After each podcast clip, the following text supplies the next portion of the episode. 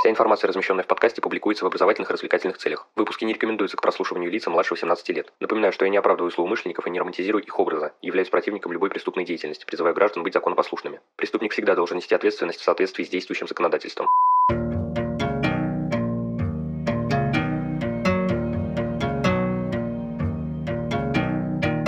Всем привет, вы на канале KrimOne, и сегодня мы поговорим о криминалистической регистрации.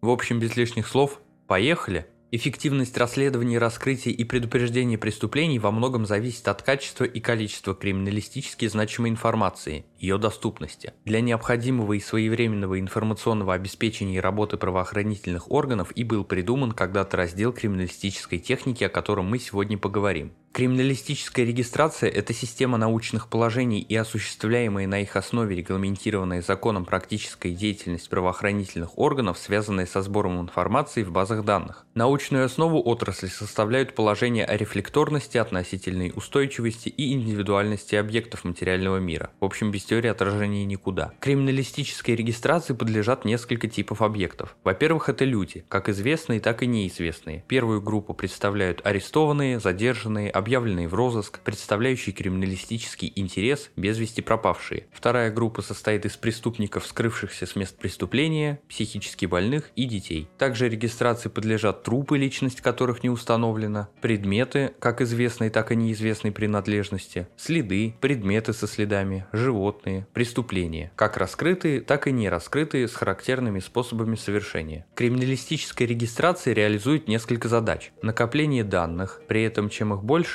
тем эффективнее использование, обеспечение условий идентификации объектов, содействие розыску объектов, а также предоставление в распоряжение оперативно-розыскных, следственных и судебных органов справочно-ориентирующей информации. Сущность криминалистической регистрации состоит в установлении идентификационных признаков регистрируемых объектов. Материалы систематизируются в соответствии с научно разработанной классификацией признаков, обеспечивающей быстрое отыскание нужных сведений. Практическая деятельность по сути заключается в формировании и ведении криминалистических учетов, информационных массивов, в которых сосредотачивается криминалистически значимая информация об объектах. Процедура сбора учетных материалов детально регламентируется законом, особенно подзаконными актами. Они определяют назначение каждого вида учета, круг их объектов, порядок ведения, правила сбора, хранения и использования сведений об объектах регистрации. Криминалистические учеты классифицируются по нескольким основаниям. В первую очередь отметим их разделение по видам. Их у нас несколько десятков. Все приводить не буду, так как перечень хоть и не часто, но меняется. Ну а в качестве примера можно привести учет следов обуви, неопознанных трупов или преступлений, совершенных определенным способом. Функционально все виды учетов принято подразделять на 4 группы. Начнем с оперативно-справочных. Их объектами являются люди. В этих базах данных содержатся справочные и проверочные данные о задержанных лицах, еще не установленных преступниках и так далее. Оперативно-справочные учеты отличаются большими информационными массивами при относительно кратком описании объекта. Далее идут экспертно-криминалистические учеты и розыскные учеты. Их я опишу совместно, потому что из 4 групп по функциональному разделению эти две максимально похожи. Розыскные и экспертно-криминалистические учеты по сравнению с оперативно-справочными содержат более подробные сведения об учитываемых объектах. В них имеются не только установочные данные об объектах, но и описание их индивидуальных особенностей, а также краткое изложение обстоятельств преступления.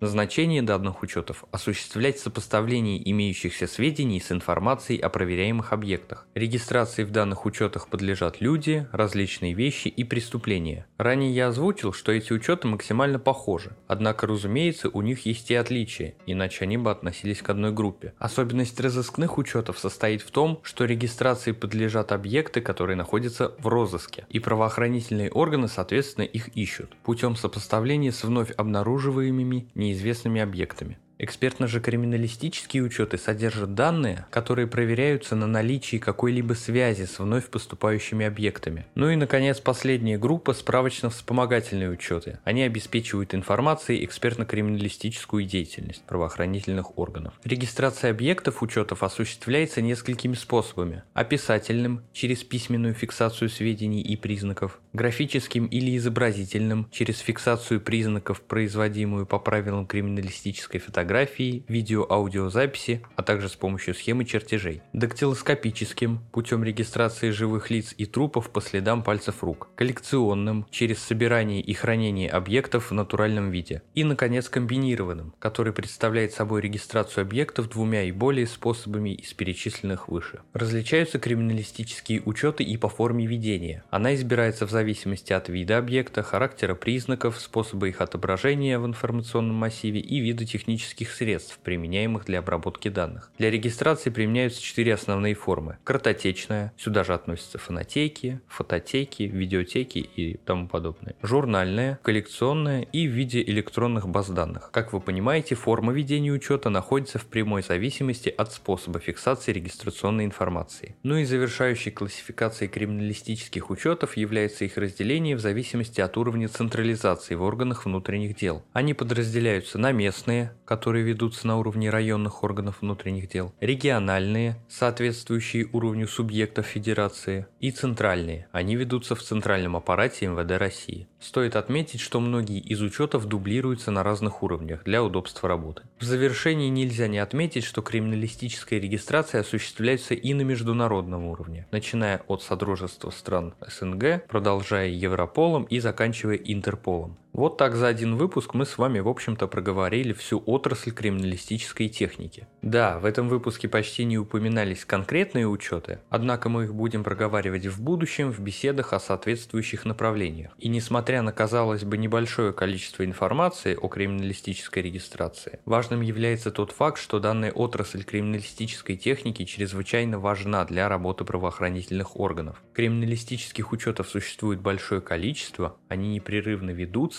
и эта деятельность дает свои плоды. Что ж, на этом выпуск подходит к концу, благодарю за его прослушивание. Следите за подкастом на удобной вам платформе, не забывайте про одноименные группы ВКонтакте, Инстаграм и канал на Дзене. Рассказывайте другим о KrimOne и проявляйте всяческую активность, мне будет приятно. А если вы захотите поддержать проект материально, добро пожаловать на Бусти, рад любой помощи. Но главное, всегда помните, нераскрываемых преступлений не бывает.